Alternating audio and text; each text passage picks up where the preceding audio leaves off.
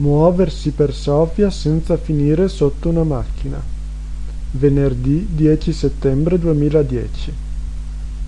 Sofia come Napoli. Il lapsus con cui si è conclusa la lezione precedente era voluto, lo ammetto, ma era anche verosimile. Anche se non sono ancora stato a Napoli, questa città è famosa per il traffico e per gli autisti che guidano come pazzi. Non posso dire se i sofioti guidano meglio o peggio dei napoletani, ma posso dire con certezza che il mio secondo giorno a Sofia è stato forse il più difficile in assoluto, almeno dal punto di vista della sopravvivenza.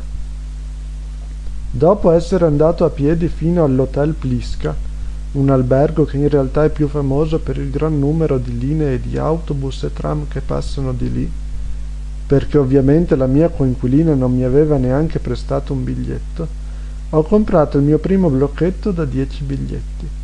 In realtà l'ho comprato prima di arrivare a Plisca, perché non ero sicuro della strada che dovevo fare, anche se poi ci sono arrivato. Al momento dell'acquisto dei biglietti, che ho chiesto in bulgaro, mi sono scontrato con una delle maggiori difficoltà che incontrano gli stranieri di quasi tutto il mondo quando visitano la Bulgaria e pochi altri paesi. I gesti con la testa per dire sì e no sono invertiti.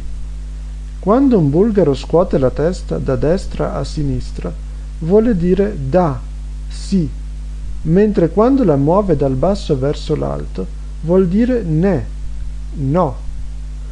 A dire il vero, ancora oggi, 6 novembre, non ho mai visto nessuno dire di no in questo modo, ma il gesto per dire di sì è molto diffuso. Infatti, quando la signora del locale dove ero entrato per comprare i biglietti ha scosso la testa, io stavo per salutarla e andar via.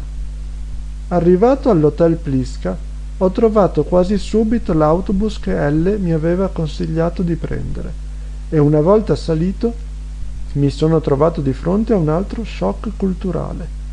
I biglietti dell'autobus non si convalidano come negli altri paesi d'Europa, infilandoli in una macchinetta che ci stampa sopra la data. Su autobus, filobus e tram di Sofia ci sono delle perforatrici. Si appoggia il biglietto e si solleva una leva premendola forte, finché il biglietto viene bucato. Detto così sembra facile, vero? Beh, per me all'inizio è stato difficilissimo e sia all'andata che al ritorno ho dovuto farmi timbrare il biglietto da altri passeggeri. Sceso alla fermata dell'università, ho percorso la via Scipka alla ricerca dell'ambasciata d'Italia, dove avrei iniziato il mio tirocinio appena tre giorni dopo. Ho camminato tanto, ma senza trovarla. Ero andato nella direzione opposta. Dopo una ricerca vana, per quel giorno, ho deciso di andare a pranzo in una mensa consigliatami da L. Per arrivarci dovevo attraversare una piazza con una statua di un re a cavallo. E lì ho preso il mio primo grande spavento soffiota, che mi ha fatto perdere alcuni chili e invecchiare di una decina d'anni.